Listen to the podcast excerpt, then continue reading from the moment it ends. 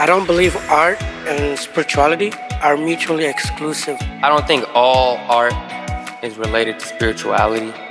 And it just comes on what you define art because, like in today's era of modern hip hop, I would still consider it art, but lyrically, it's the opposite of spirituality, you know what I'm saying? The content of it is actually more damaging to your soul, but at the same time, it's entertaining, so. The universe, all of it, is just one giant painting in motion. The miracle of creation, giving birth, sculpting, welding, music, poetry, literary art, the stars. The Quran is very poetic. It has uh, metaphors and it probably has alliteration. There's rhyming and there's similes and comparisons, and all that to me is artful.